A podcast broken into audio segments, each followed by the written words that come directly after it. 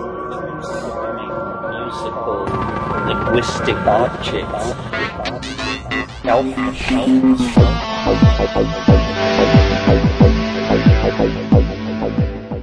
Greetings from Cyberdelic Space.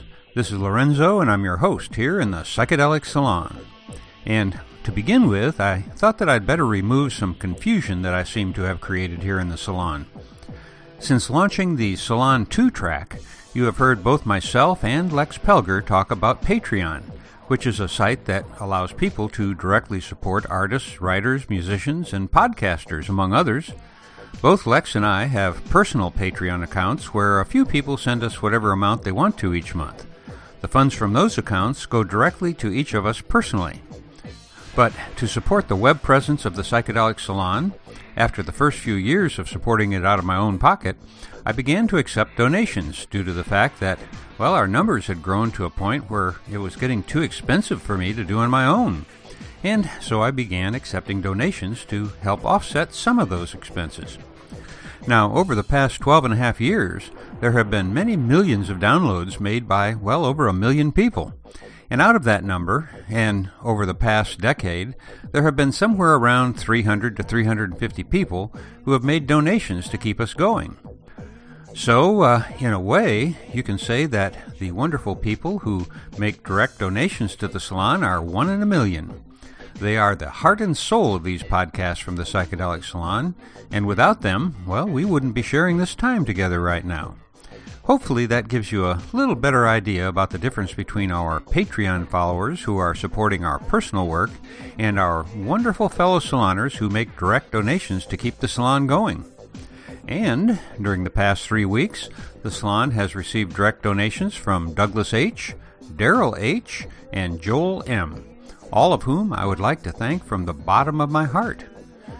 You have provided the fuel, and now it's my turn to light the fire. So today I'm going to begin podcasting the Palenque Norte lectures that were held at this year's Burning Man Festival.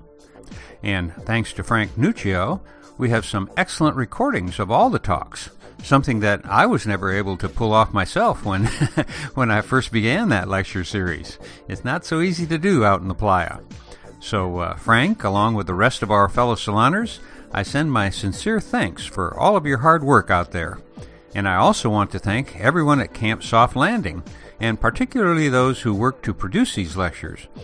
I know how tough that can be out there on the playa. It's a difficult task and is done by a corps of volunteers, and we owe them all a big debt of gratitude.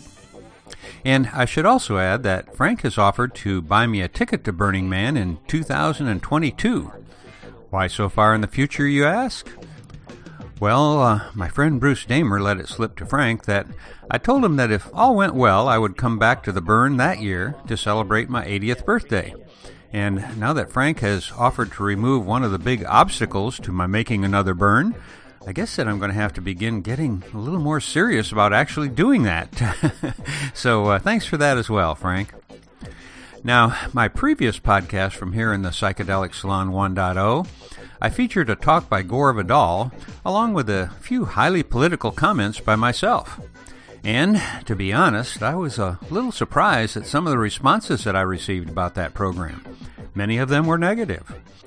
And here's part of one of my favorite negative comments, and I'm quoting can you please just stick to posting psychedelic research and McKenna talks and leave the spreading of leftist political ideology to professionals like Salon or CNN?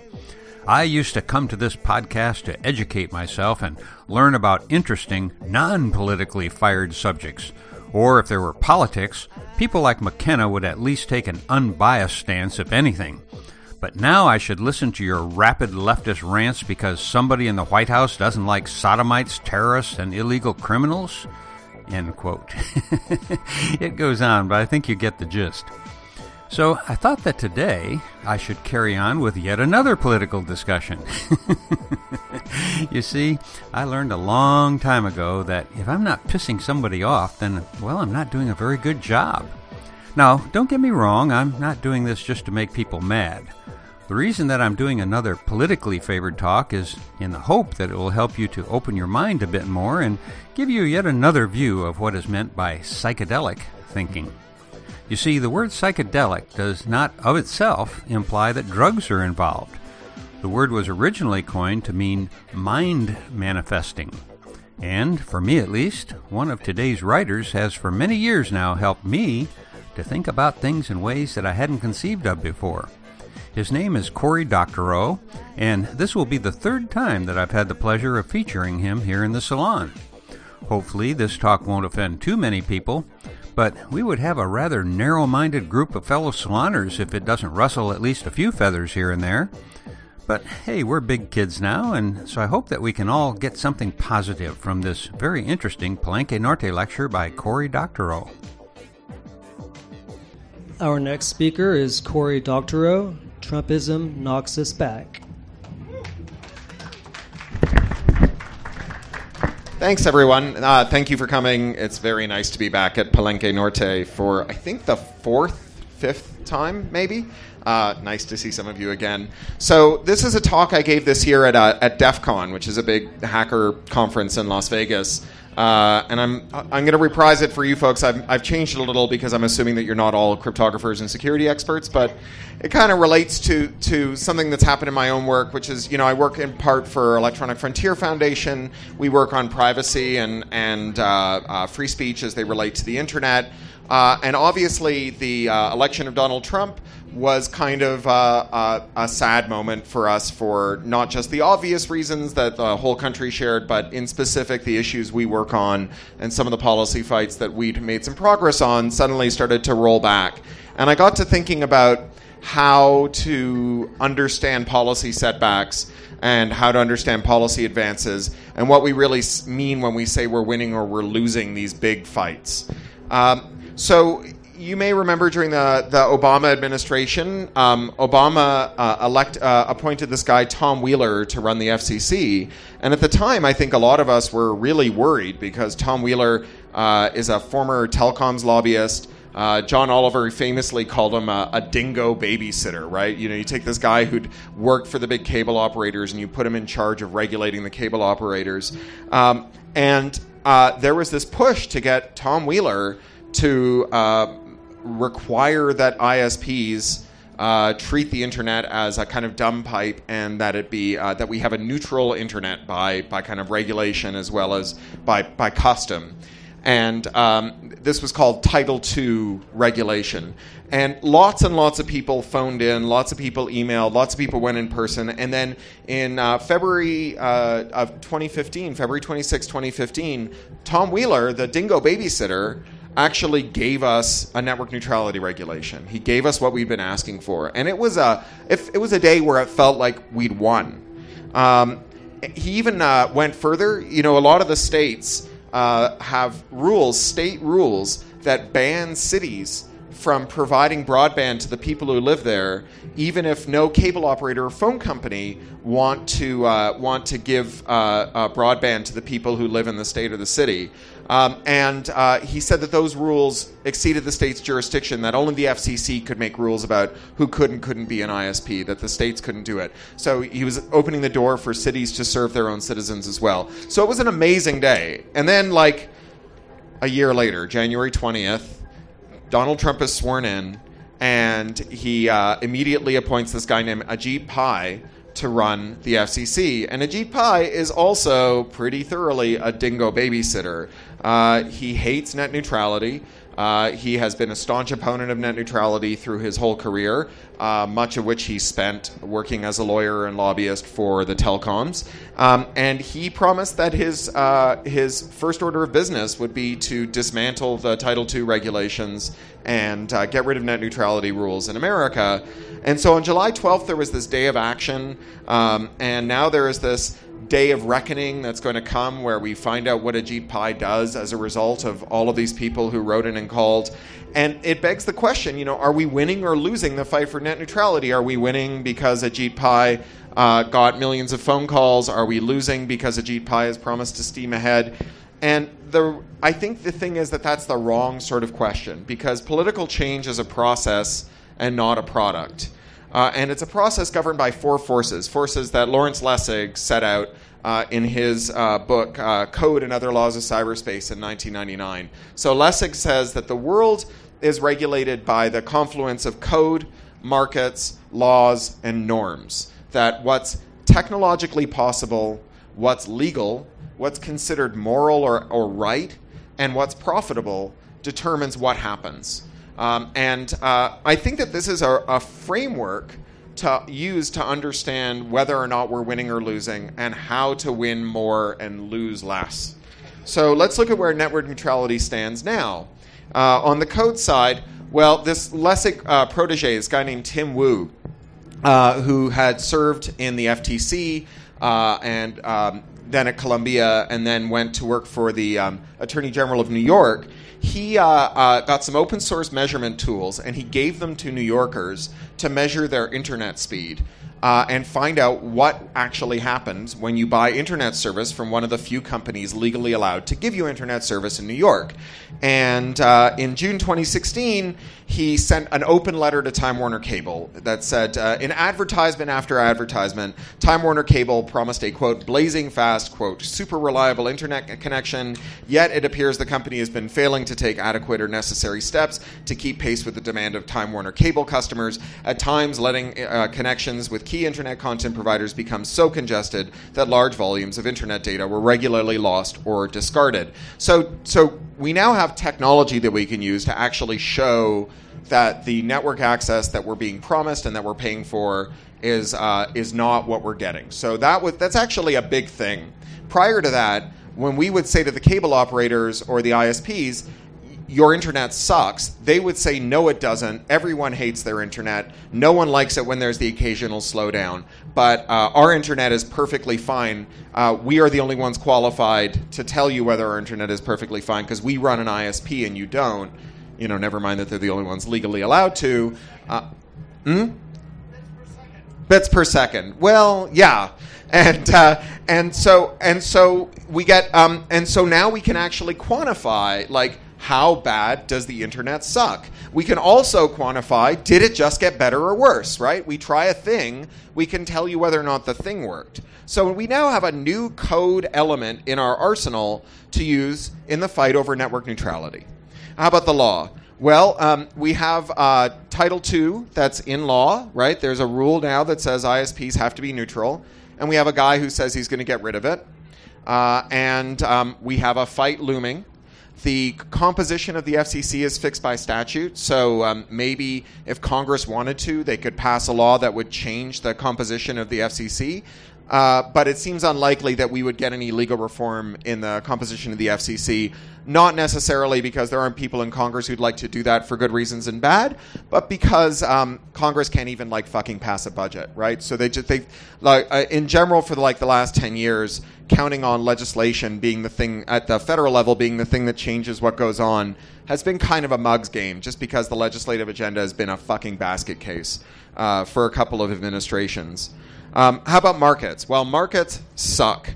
Um, telcos are uh, the original highly concentrated industry. They're what economists call naturally occurring monopolies. There's you know only one right of way, and the carriers uh, usually have an exclusive lease to it. Uh, it often doesn't make economic sense to run a second set of wires once the first set of wires is in there. Um, and moreover, the traditional hedge against the telcos in markets has been the online companies. The online companies make money from a neutral internet. The telcos make money from a discriminatory internet because they can extract revenue from the online companies. But now the telcos are buying the online companies, right? So now Verizon owns Tumblr. Uh, Tumblr was one of the great forces for mobilizing people for Title II in 2015.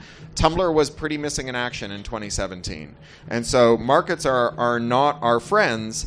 Um, and the other thing that's happened is that the winner take all economics of networks in general and, and our economic system more particularly at this moment has turned a lot of last year's pirates into this year's admirals. So like uh, we had uh, we had you know um, uh, Netflix as one of the great advocates for a neutral internet because they correctly perceived that one of the things that uh, really was at risk in a discriminatory network environment was that cable operators, in particular, who viewed Netflix as a direct competitor and were worried about cable cutting, would block Netflix. Uh, and then charge extra for Netflix access and use the fact that videos were big files to uh, go after uh, Netflix and say, well, we're not blocking Netflix. We're just blocking certain kinds of big files that are latency sensitive because they interfere with our network management. Now, Netflix, since the 2015 fight, has become so interwoven into our lives that now, in an investor call, their CEO said, you know, we still think network neutrality is important, but it's not an existential risk. Uh, because uh, we as Netflix um, are pretty sure that any ISP or any uh, uh, cable operator that blocked us would face such howls of outrage from their customers that we would be able to come back. And, and so we feel okay about our future uh, with, with this, and we'll fight for it, but it's not a fight to the death. So that's bad news. So the bad, it's bad news about markets. It's not great news about law pretty good news about technology. But where we have amazing news is in norms. Uh, people care about network neutrality. Uh, decrying network neutrality right now, like saying I don't like network neutrality, makes you sound like a colossal asshole. Uh, network neutrality is counted as a victory that we have won. People believe that they have the right to net neutrality. Millions of people wrote to their lawmakers on July the 12th. Like, more than 10 million wrote and called lawmakers on July the 12th. There's evidence in hand uh, from the telcos that Title II didn't affect their um, uh, investment in network infrastructure. One of the things they said is if you regulate us and make us have a neutral internet, we won't spend any money on network infrastructure. Then, when they started having to make investor calls where, like, if they were caught lying, they would be personally criminally liable for for uh, telling a lie they said, actually, although we said that we would change our investment as a result of net neutrality, we're not going to change our investment as a result of net neutrality. And, and so norms are huge. Uh, and we have millions of Americans who today care about telecoms policy. I mean, telecoms policy. I find it difficult to remain interested in telecoms. I mean, it is the most boring subject ima- imaginable, and yet we have arrived at this bizarre moment in 2017 where millions of people who are not network engineers, have no money invested in phone companies, are not in any way specialized in, in telecoms policy, really have deeply held beliefs in, telecom, in telecoms policy. It is almost impossible to overstate how fucking weird it is that people care about telecoms policy. And, and that's an amazing thing, right? That is an asset that the fight over network neutrality has notably lacked for its entire history, right? The biggest deficit network neutrality had was that nobody even cared about the whole domain of telecoms policy, let alone this one weird corner of it. So, are we winning or losing on telecoms policy? Well, it's both, right? Last year, we leveraged our norms to win a legal battle. This year, the legal side got a huge push from the market side because the government got bought out by big telco. But this year we got bigger norms, right? Our norm, our normative power keeps growing because even the politicians uh, who got bought, they got elected because they were backed by netroots who really care about an open internet uh, on on both sides, right? Any netroots insurgent candidate really, really has a base that cares about network neutrality because they all uh, view their political power as emanating from the ability to have open and free networks where they can talk to one another and organize and rally.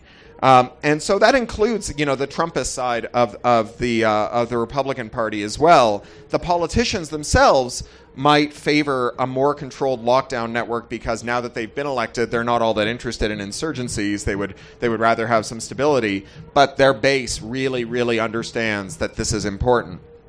So um, are we winning or losing? Never mind. Winning or losing is the wrong sort of question. The right side of question is how do we win more than we are right now, and how do we make our adversaries lose more? This is like a security problem. When you're red teaming an adversary, right? When you're trying to figure out what weaknesses your adversary has, you look for their weak points and you attack them with their strengths. And our strengths is in norms.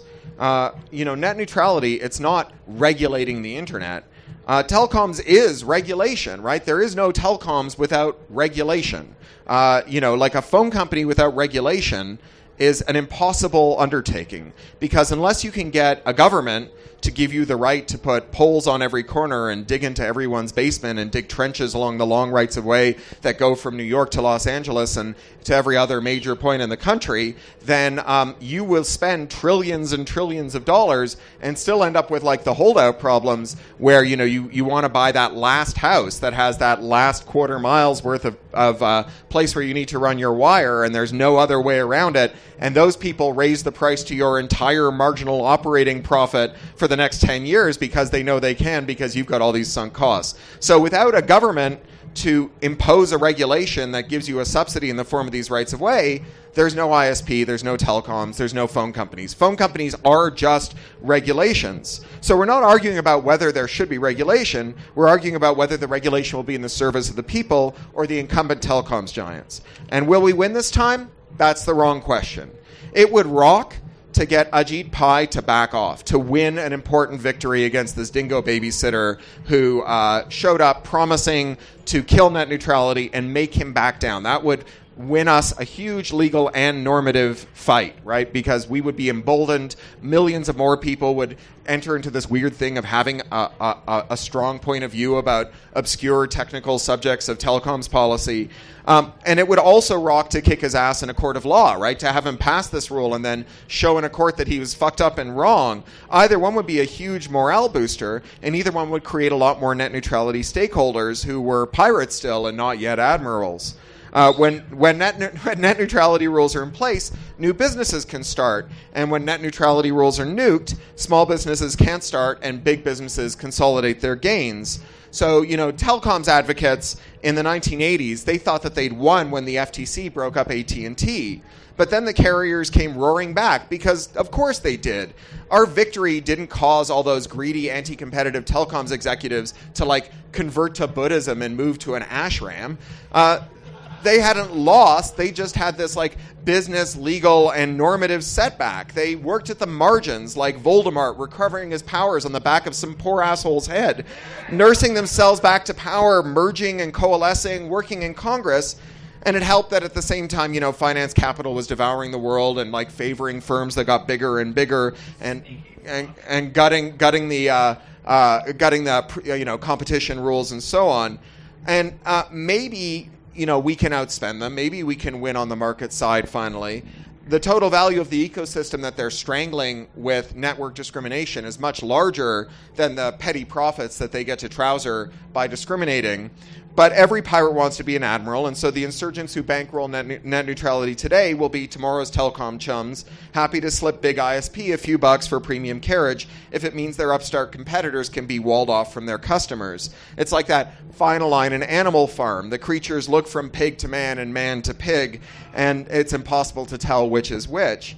So just like it's useless to ask if it's win- if we're winning or losing, it's useless to ask whether companies are on our side or not on our side. Companies aren't on our side. The right question is. Um, how can we improve our situation, and which companies can we enlist to do so right now while they have a confluence of interest with us? So, I want to apply this to some other issues. Uh, one is backdoors. So EFF, we made our bones with uh, fighting backdoors in crypto. Uh, in 1992, we represented this mathematician, computer scientist named uh, Daniel J. Bernstein, DJB, uh, who um, was arguing that he had the First Amendment free speech right to write code that embodied strong cryptography and put it on the internet, even though the NSA said that was a munition.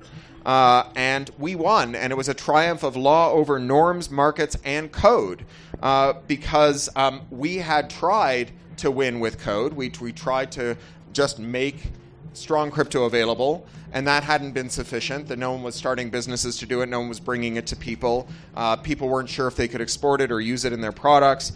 Um, we tried uh, showing that. Um, the cipher that the NSA said was was uh, uh, sufficient for civilian use uh, was insufficient. So John, who's sitting over there, built a computer called the DES Cracker that, for about a quarter million dollars in about two hours, could exhaust the entire key space of this cipher that the NSA wanted us all to use to protect our medical records, our bi- banking records, our military secrets, everything. And he showed that you know the, all of that could be taken over for a quarter million dollars in a couple hours. It didn't work. Um, we uh, tried to get the finance industry to show up and say, like, our banks need better security. That didn't work. Uh, no one understood crypto. That didn't work. Uh, we uh, we tried uh, all of that stuff, but what eventually carried the day was this legal strength that we had, which is that the First Amendment protects expressive speech, and the way programmers express themselves is by writing code, and so code is a form of expressive speech. And the Ninth Circuit, and then the Ninth Circuit Appellate Division, excuse me, upheld our argument on behalf of DJB that code uh, that that code was speech and that crypto should be given to civilians, and we won this fight. Now, this law is very U.S. specific. No, no other countries have an exact analog to the First Amendment, and even countries with strong free speech protections fall short of the kind of absolute free speech protection that was invoked in, in Bernstein. Um, so, for example, Canada has the Charter of Rights and Freedoms, and there's the um, uh, Human Rights Directive in, in the EU. But under both of those, it's probably okay to ban strong crypto on speech grounds, whereas in the US, it's not. And so the US became a guardian of the world's working crypto. Uh, you know, whenever anyone in one of these other countries that had weaker free speech laws proposed uh, backdoors for, for crypto that would allow cops or governments to spy on people, um, the uh, uh, response was, well, we could pass that shitty, stupid law, but you know, the U.S. is going to just keep on exporting strong working crypto to our people, and then that's just not going to work very well. This legislation will not achieve its stated goal. So the U.S. fights, they're very important. That's why everyone was watching so closely after the San Bernardino shootings when Apple was being uh, inveigled by the FBI to introduce backdoors into iOS to break into the iPhone that the San Bernardino shooters had used. Thank you. So, what happens when we apply Lessig's four factors to backdoors? Well, on the norm side, I think we're starting to win here, right? We've had a couple of giant leaks of uh, hoarded vulnerabilities that the spy services had um, either discovered or deliberately introduced that turned out to be like really bad news. So the CIA had all these leaks uh, called the Vault 7 leaks. Um, these were backdoor or, or vulnerabilities in, in commonly used computers and systems that um, uh, the CIA had discovered, uh, that they'd kept a secret, and that they had learned how to exploit so that they could attack their adversaries. Um, and when they leaked onto the internet, they were taken over by petty criminals and by foreign governments and used to attack Americans and other people. And all of a sudden, people who never really understood this kind of backdoor slash zero day hoarding issue started to pay attention. Um, we hit a kind of tipping point. Then the shadow brokers happened as well. The shadow brokers was an NSA leak, much the same.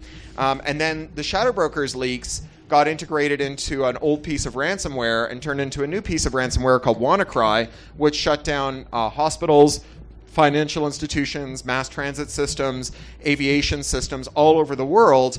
And the amazing thing about about uh, WannaCry and these other ransomware attacks is that although historically the argument has been uh, we need to retain these cyber weapons so we can attack like evil supervillains, the actual uh, use of these cyber weapons when they appeared in the field was uh, they were wielded by dum dums, right? So, like, does anyone know what the ransom was for WannaCry?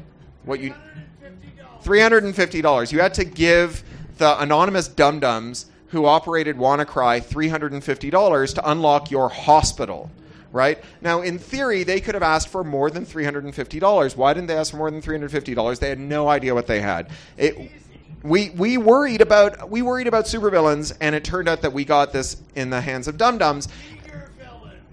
Meager villains. Well, the problem is that we kind of we feel like we can game out the motivations of supervillains like Kim Jong you know Kim Jong Il is, is going to do this or that based on you know these vast geopolitical forces and what's going on in other parts of the world but like unpredictable unstable people who don't really understand what they have they're like people who like smash your car window for the quarter you left on your dashboard, right? Like you can park your car under a street light and you know make sure that like you know you've you've you've got it insured and so on, and generally that protects you against car thieves, but it doesn't protect you against the person who's so drunk that they smash your car window for a quarter. And we have put massive, super powerful cyber weapons in the hands of the kinds of people who smash your car window to, to get the quarter.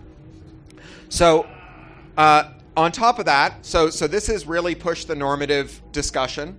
Uh, the other thing that's really pushed the normative discussion against backdoors is that there is and remains no evidence that supervillains are going dark. So the spy agencies keep saying, well, someday all the bad guys will go dark and we won't be able to uh, spy on them and they won't use encryption, or they'll all use encryption and we won't be able to figure out what they're doing and millions of people will die and it'll be your fault because your uh, you invented this cr- cool cryptography without understanding that bad guys would use it.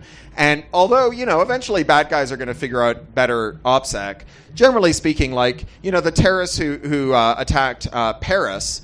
They like left a laptop in a garbage can at the scene with an unencrypted folder on the desktop that was called secret plans. Right? There's just no evidence that the bad guys are going dark. Uh, and there's an increasing, an increasing uh, um, appreciation of the fact that the spy agencies can do a shit ton with metadata without having to actually read your email, just by knowing, you know, Alice sends a message to Bob and Bob sends a message to Carol, uh, and then Carol does a thing that's that is itself a, a, very useful piece of knowledge that the spy agencies were never able to get hold of before, and now they have access to in, in huge numbers. And so they actually have a much better view into what people are doing and what they have done retrospectively than they ever had. In, in, in contrast to the story of Going Dark, what's really happening is they're getting uh, superb telemetry on everyone on Earth, uh, and their their uh, claims of helplessness in the face of computerization just ring hollow. Um, so uh, there's also a counterforce uh, to this in the norm side. There's a lot of hysteria about the darknet. Uh, there's a lot of um, uh, negative uses of cryptocurrency, like real, actual, non-hysterical ones. Like cryptocurrencies are now like the go-to way to get paid for a kidnapping, for example. Um, but uh, but you know the norm story. It's a kind of a little bit of this, a little of that. On the market side, all good news. Full disk encryption uh, is now standard in almost every operating system, mobile, desktop. It's just become like the uh, the kind of default. Uh, nobody would try and sell uh, a commercial OS that didn't have full disk encryption. It's hilarious to watch the spy agencies try to figure out how to talk about this because you know, like five, ten years ago, the, the argument went, um, "You guys." are, uh, are, are making full disk encryption tools, but your customers don't want them. You are out of step with the rest of the world. You should stop making full disk encryption. And now they're saying, uh, you guys have all these customers who want full disk encryption, but you know that full disk encryption is a force for evil. Um, and so, even though you're in step with the world, you should stop making full disk encryption, right? It's, kind of having their cake and eating it too. Um, we have WhatsApp, uh, on the market side, you know, uh, we have uh, the, this like you know tool fielded by Facebook that's used by billions of people that now uses super shit kicking end to end encryption. They've made some compromises on the way that make it slightly weaker than it could have been, uh, but um, it's still very strong and very good, and they're acclimating millions of people to the idea that they should have end to end cryptography in their messaging, and it would be uh, completely unlikely for someone to enter the market in the West, anyways, today with a messaging tool that didn't have end-to-end crypto. Um, now, the bad news on markets is that AT&T made tens of millions of dollars selling backdoors into their network. Uh, this was a thing revealed in the Snowden regulation and the Snowden leaks, and then reported in, in the New York Times by Henrik Moltke and, and Laura Poitras. Um, the zero day trade is alive and well, and um, countries around the world are able to buy their way into a surveillance state uh, by uh, just buying in tools from Western company, uh, countries and the companies that are headquartered there. So we have a client at, at EFF, uh, Mr. Kidane, who's an Ethiopian dissident in exile who lives in Washington, D.C., who um, left Ethiopia under threat of his life. And in D.C., the Ethiopian government hacked him using a tool from an Italian company called Hacking Team uh, and uh, broke into his Skype, figured out who his friends were in Ethiopia, and then tracked them down and arrested them and tortured them. And so the uh, the new existence of turnkey surveillance states again, this is kind of the dum dum problem again. States that have no uh, internal uh, uh, IT capacity are becoming super sophisticated surveillance states. And generally, I think it's it's uh, understood or at least believed that um, the Western states that sell them, or the you know technologically developed states that sell them these surveillance tools, backdoor the surveillance tools. So they perform what's called third or fourth party collection, where they spy on another country's spy agency to collect all of their, their data as well as another Snowden revelation. Thank you. So, uh, on the law side, uh, well, we still have the First Amendment and Bernstein. Right? The First Amendment is intact. Bernstein is intact. Um, but hard cases make bad law. Uh, terrorist attacks are a thing. Uh, eventually, terrorists will use crypto. We will have cases that emerge out of that where um, siding against uh, um, against uh, a backdoor in crypto will be, uh, at least in many people's eyes, siding as uh, with the terrorists. Um, there's a version of this playing out right now. There's a free speech version, which is like should ISPs and domain registers, uh, domain registrars, and um, top-level domain uh, systems should they be in charge of policing content? And there are a lot of people who, if they thought about it at all, probably would have said no until it became a super convenient way to make the Daily Stormer disappear. And the Daily Stormer is odious and terrible, and all of us hate it, I suppose. Uh, I certainly do. But um, generally speaking, when we are uh, trying to get those companies not to police content, we're trying to get them not to police the content of people you agree with because the people you agree with tend to have less power and money uh, than than you know rich powerful people who uh, are generally on the same side as the Daily Stormer, or at least parts of the Daily Stormer's agenda, if not the whole agenda. Uh, it is rare for uh, an organization like the Daily Stormer to be the one in these crosshairs. And if we make it much easier to get rid of websites like the Daily Stormer, mostly we're going to be using those rules to get rid of websites like Black Lives Matter. And so it's become really hard for people who advocate for uh, for those uh, private entities who operate these choke points on the internet not to be content regulators to uh, uh, uh, to talk about why the Daily Stormer, even if we don't want it on the internet, the right way to get rid of it is not to target those people. Uh, and um, you know that's going to be that. Think about that in the context of terrorism. There's going to be a lot more people who feel very deeply about why terrorism is wrong than are upset about the Daily Stormer. Uh, and imagine what it's going to be like arguing for uh, against backdoors then. Um, so we, we already see that emerging. Uh, in Australia, the, uh, uh, the Prime Minister and their Security Minister have both advocated for all of the Five Eyes countries that's Australia, New Zealand, Canada, the US, uh, and the UK uh, mandating backdoors. Uh, the Prime Minister of Australia gave a press conference where he said, Well, the laws of mathematics are all well and good, but I assure you that in Australia, the laws of Australia are the laws of Australia uh, and that you know the laws of mathematics are you know can go hang because we have a legislature. Uh, presumably, he doesn't feel this way about the law of gravity or any of the other physics physical laws, just just the laws of mathematics. Uh, in China, they've banned VPNs. Uh, unless they have a backdoor. Um, that ban is actually rather old, but they started enforcing it against um, mobile apps, uh, and Apple and and uh, the Android stores have gone along with them. Now, so the the law space not so good, but the code space is in pretty good shape because crypto works. Um, the, if there's a problem with crypto right now, it's not the crypto. It's that we are increasingly engaged in computing models that treat their owners or users as their adversaries, where we have devices whose role is to figure out how to stop you from doing something, not help you do something. And um, it, the crypto only works if it's performing its job faithfully. If it's uh, betraying you, if it's badly done, or if it has a backdoor, or if it's in some other way not fit for purpose, uh, then crypto stops working. It only works when it works. And designing computers to be adversaries of their users sets the stage for computers that betray their users at the endpoint.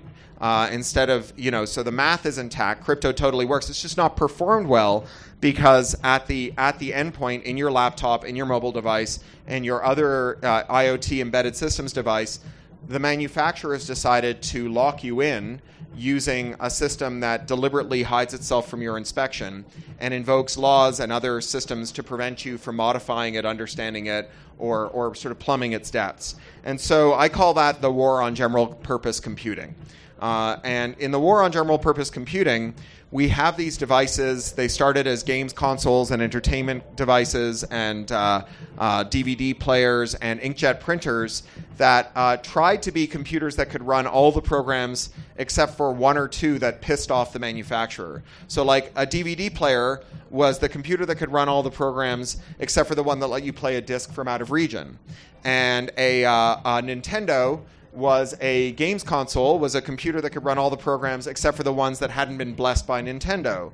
Uh, and a, um, an inkjet printer was a printer that could run all the pr- computer that could run all the programs except for the program that allowed you to bypass the handshake between the cartridge and the printer so that you could use third-party ink.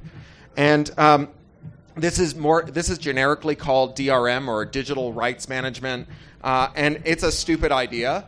Uh, you, can't hide secrets in equipment that you give to your adversaries. Uh, so if you expect that no one is going to figure out where the cryptographic keys are that stop you running these unauthorized programs in a device that you hand over to your adversary, you're going to be disappointed for the same reason that even if you design a really good bank safe and put it in the bank robber's living room, you're going to be disappointed that your adversaries when they if they can take the equipment you've hidden the secrets in to their own premises where they have access to things like electron tunneling microscopes and like decapping tools and, and protocol analyzers, they will eventually figure out what secret you hid in the hardware. And then once they find it, if they tell everyone else about it, then they'll know what that secret is too, and then everyone can run every program they want on their computer. And since we don't know how to make an actual computer that runs all the programs except for the ones we dislike, and all we can do to approximate it is a computer that runs all the programs but has some kind of master program that watches to see if you're running a program that hasn't been authorized and tries to shut it down. As soon as um, uh, someone gets the secret that allows them to run any program, then all bets are off. So um, DRM is stupid, but it's not harmless.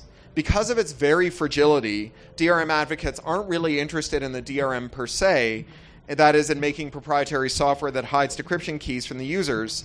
Um, what they really want is the law that goes with DRM.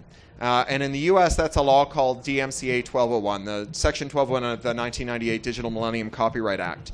And in, under Section 1201 of the DMCA, bypassing or removing or weakening one of these locks that tries to control which software you run on your own computer is a felony punishable by up to five years in prison and a $500,000 fine for a first offense. And DMCA 1201 has come to mean that corporations can force you to use your property only in ways that make them the most money on pain of criminal prosecution.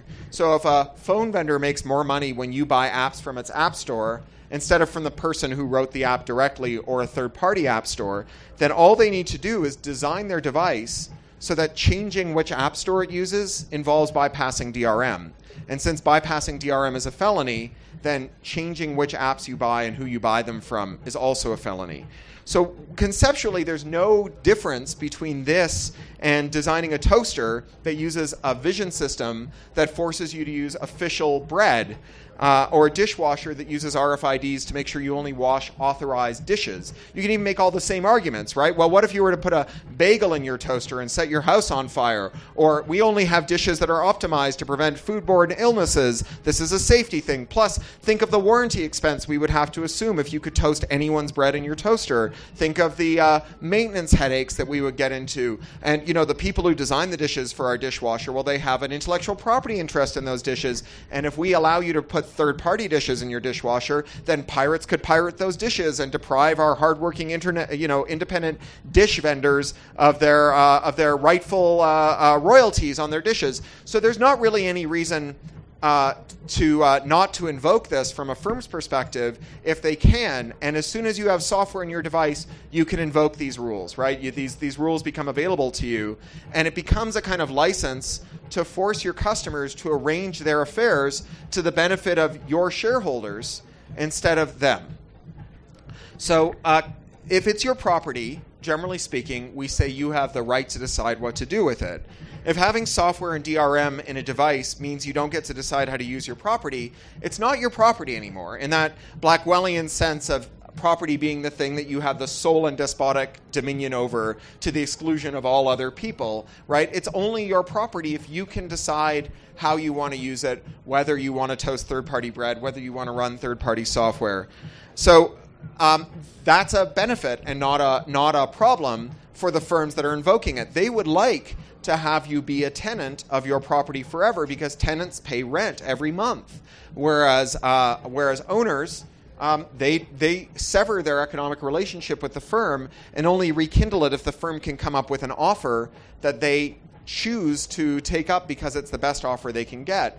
If a firm can exploit your sunk costs in their technology and their tools to continue to sell you aftermarket parts and services, then uh, why wouldn't they? So, a bonus side effect of this is that um, because d- revealing a defect in a DRM system, in a copy protection system, could potentially weaken it, um, it too has become a, a, thing that people invoke this law over. And so, reporting on a defect in a system that has this copyright stuff in it uh, can become a felony. And that means that telling someone about a flaw in a device that belongs to this increasing spe- uh, constellation of diverse tools that um, embody things like pacemakers and uh, cars and tractors that telling them about mistakes that the programmers made, uh, defects that the manufacturer shipped, that is also potentially a fel- felony, also potentially a source of civil liability, also poten- potentially punishable by a five year prison sentence and a $500,000 fine for first offense. So, um, the security the security research community went to the copyright office about this in 2015 when they had hearings on it. They're about to open another set of hearings now.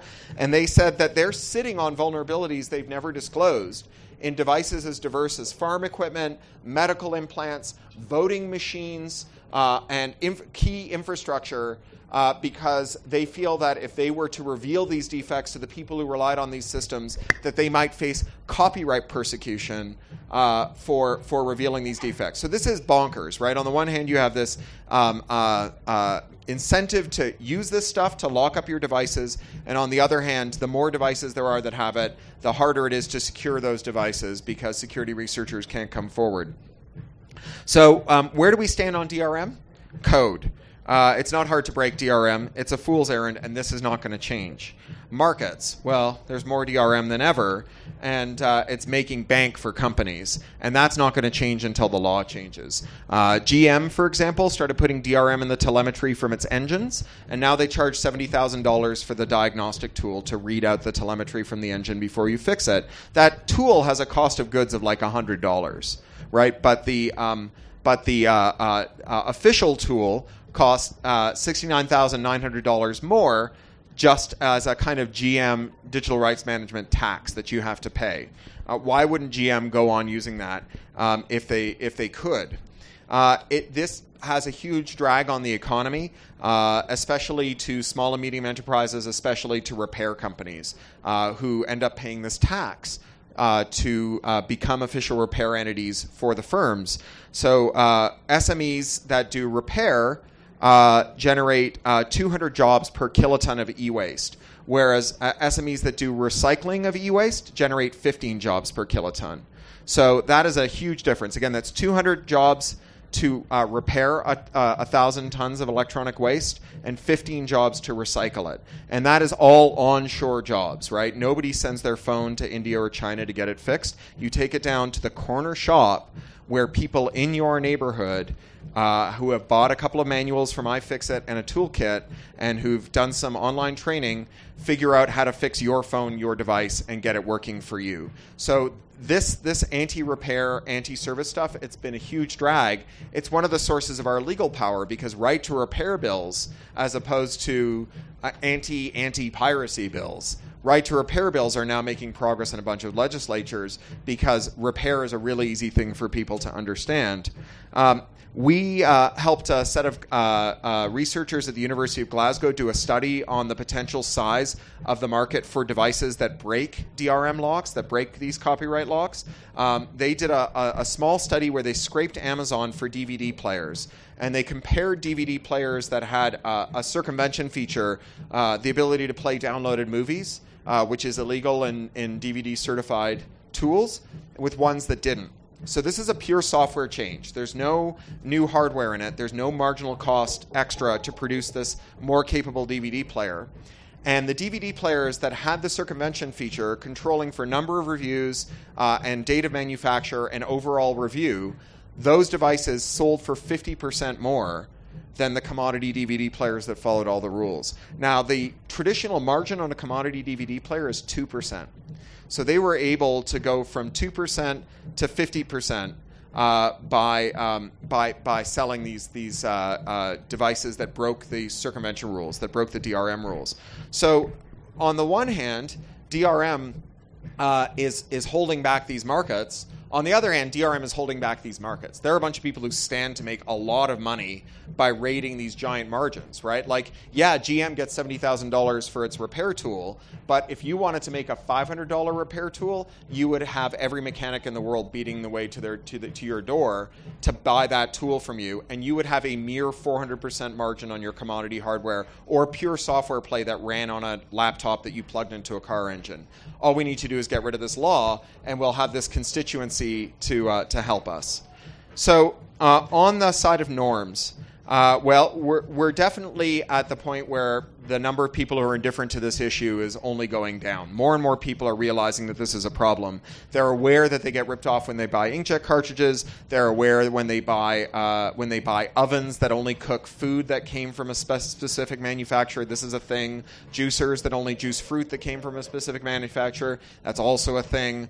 Um, we, we see uh, uh, uh, cochlear implants that are locked to certain kinds of software, insulin pumps that are locked to certain kinds of recyclables and uh, consumables. People are increasingly aware that they are uh, that they are being ripped off when they buy these tools, and they're fighting back against it.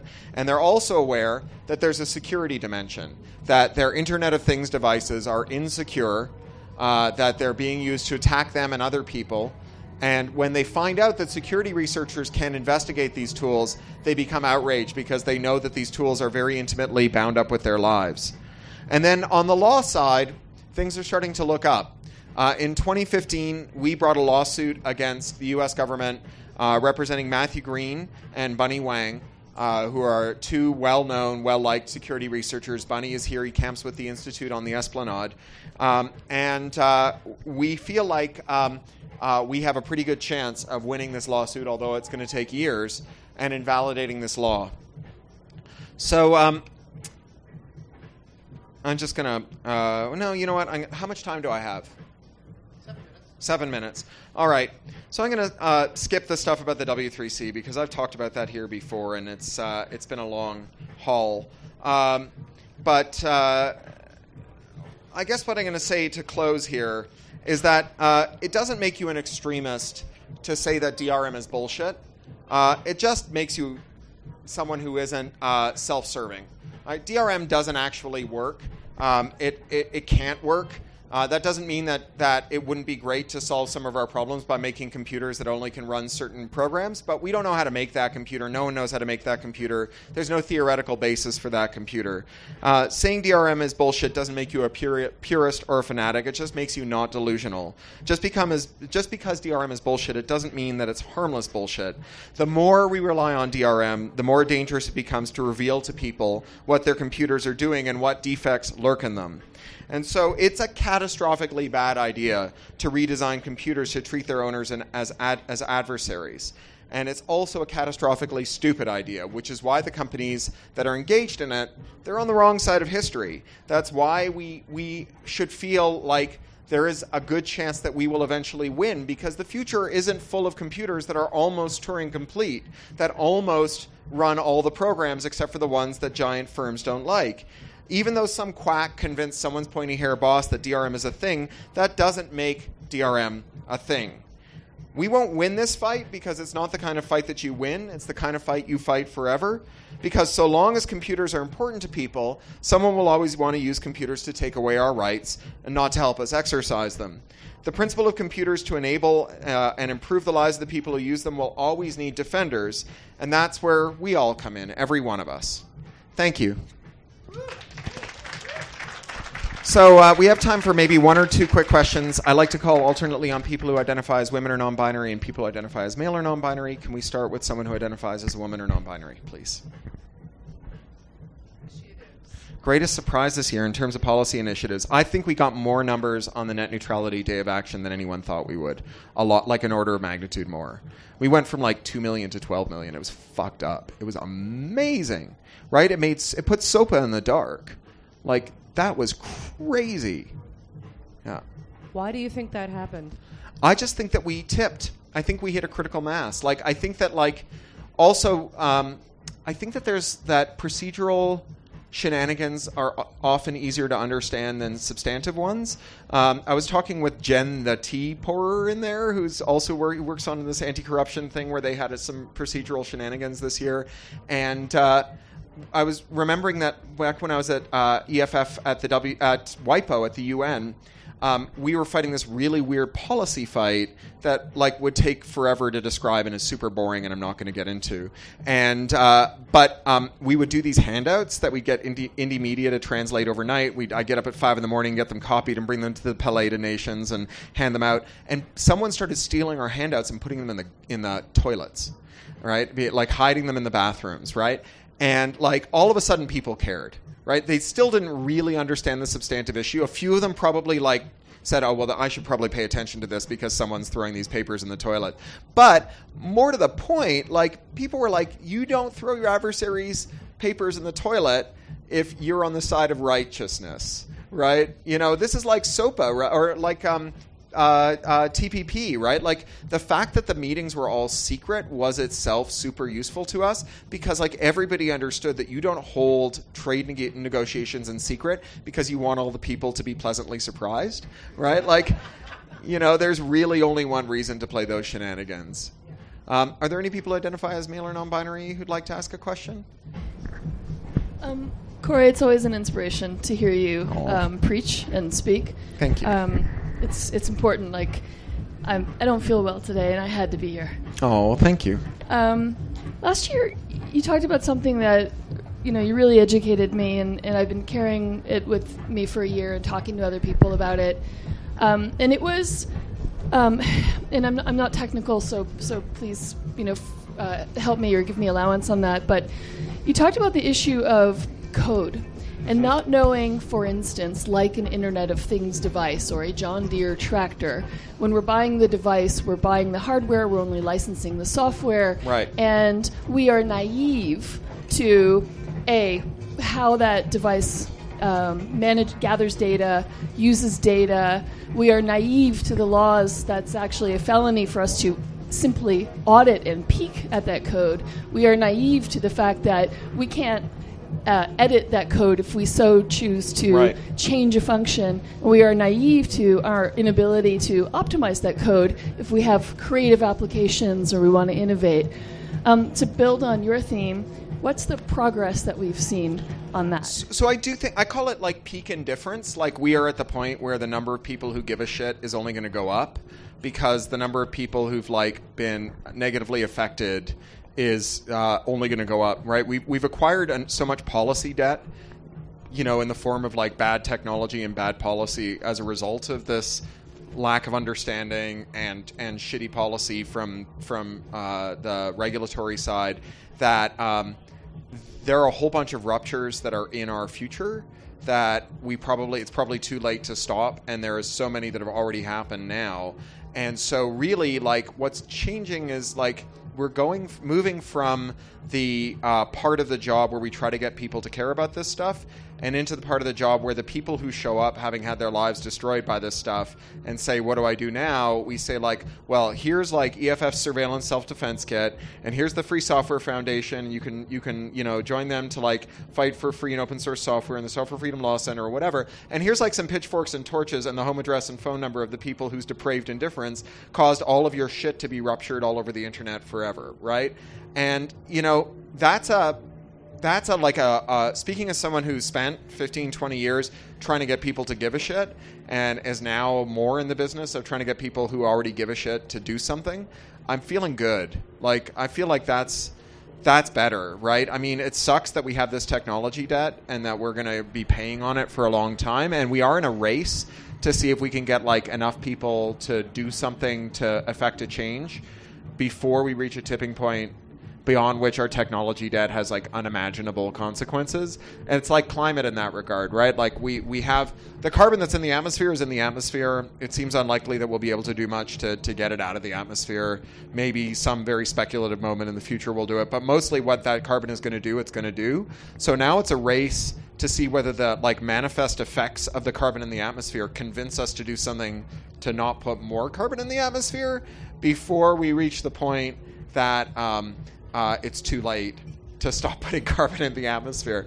So we have to like sort of decarbonize the surveillance economy, right? Like we have to we have to kind of get to the point where we are exerting sort of market forces, norms, laws, and code to make our devices more obedient, more secure, uh, devices that empower us instead of taking away our power, uh, in order to um, before before we reach the point where these devices are so widespread, so poorly secured, have gathered so much data about us that is in so many giant, badly secured silos that um, the potential for mischief is like infinite, right? Because right now it's just it's just mind-boggling, but infinite, I don't know like how we recover from that.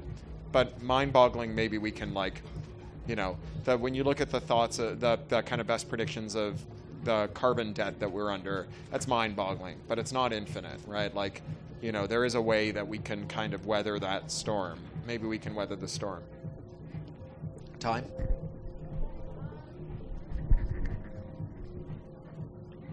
I'm good. Um, one more question? Yeah.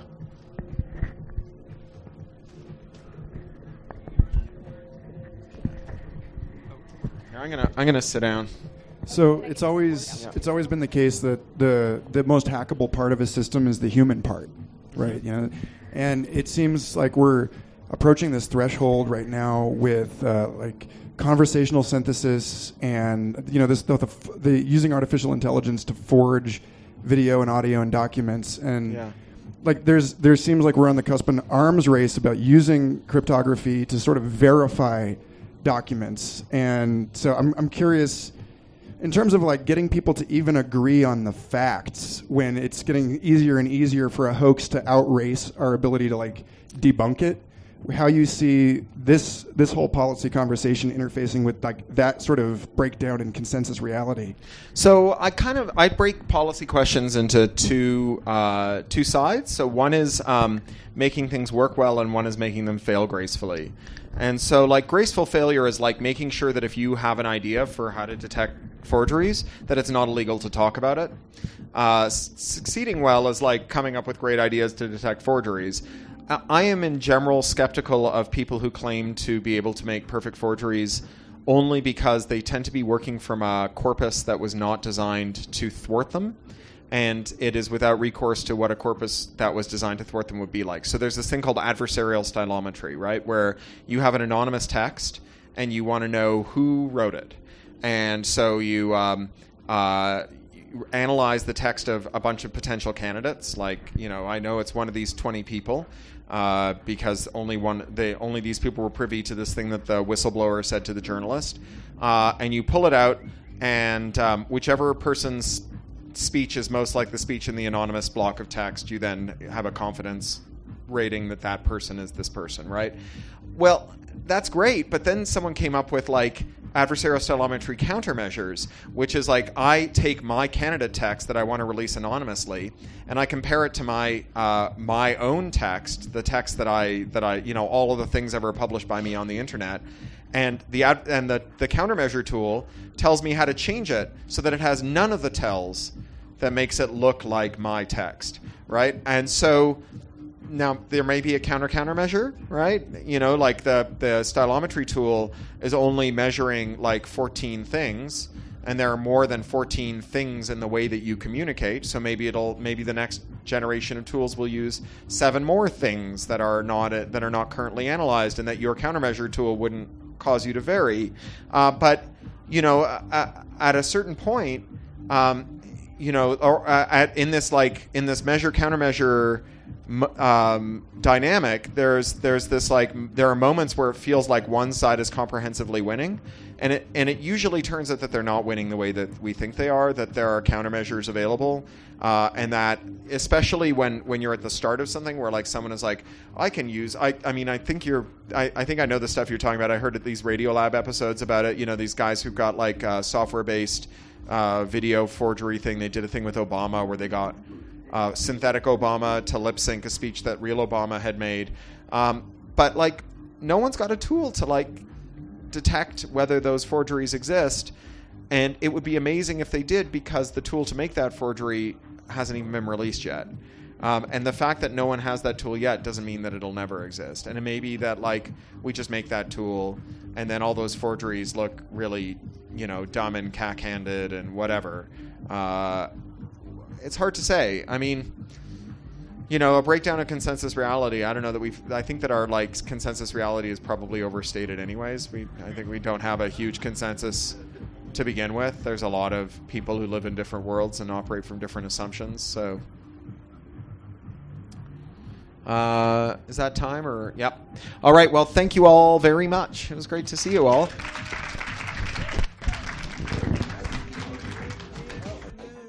You're listening to the Psychedelic Salon, where people are changing their lives one thought at a time.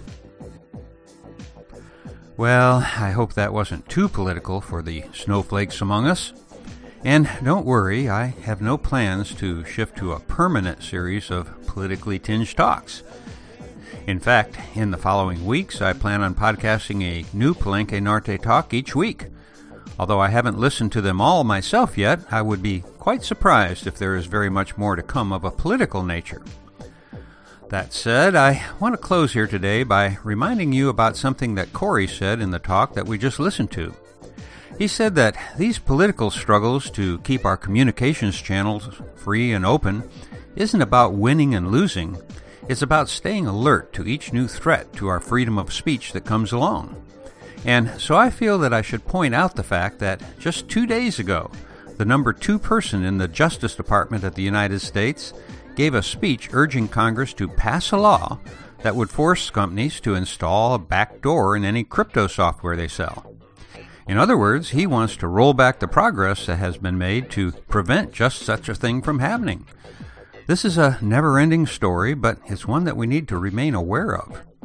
And talking about free speech, let's look at the thing that seems to be the most important thing on the mind of this nation's president, and that is the ongoing protest by some brave NFL athletes who choose to take a knee when the national anthem is played. First of all, as a Catholic schoolboy, I was taught that the highest form of respect we could pay to someone or something is to kneel before it. so the lawyer in me could argue that these players are actually giving the anthem even more respect than those who are just standing. It's a well, it's a weak argument, of course, but since I'm a lawyer, I just couldn't resist pointing that out. However, in all of the hullabaloo about the athletes taking a knee, the thing that seems to be lost on most people is why they are doing that. Their protest is about police brutality. Don't forget that the next time you see a player who is making a statement by not standing for the national anthem. They are demonstrating against police brutality. It isn't a protest about playing the national anthem at football games. And if you don't think that death by police is a real problem here in the States, then think about this. From the beginning of just last year, 2016, until today, there have been more people killed by U.S. policemen than have been killed by all of the terrorist attacks in this country during the past 40 years combined. So, is the biggest threat to citizens in this country coming from terrorists? Or is it coming from our highly militarized police forces? I'll let you decide that for yourself. Uh, I know where I stand. I've been thinking about many other things along these lines that I'd like to say, but I think that for today we've already given you more than enough to think about yourself. I don't expect all of our fellow saloners to completely agree with me or with Cory. In fact, that would be a sorry state of affairs if we all agreed 100% on everything. But I do hope that, at least here in the salon, we can keep our discussion about our differences of opinion more civil. So I'm going to begin by doing my part and apologize for calling some of our fellow saloners Trump trolls when in fact they are simply Trump supporters. And I also hope that I can be forgiven for siding with the majority of eligible voters in this country who voted for none of the above by simply not voting at all. As I said in my last podcast, I believe that this is a failed state. And what better evidence of that could there be than the fact that over half of the people in this country couldn't bring themselves to vote for either of the two realistic choices we were given? For most of my life, I wound up voting for the lesser of two evils. But when I finally figured out that either way I was still supporting evil, I decided to become more local and let the empire destroy itself without my tacit approval that continuing to vote would be. And so for now, this is Lorenzo signing off from Cyberdelic Space. Be well, my friends.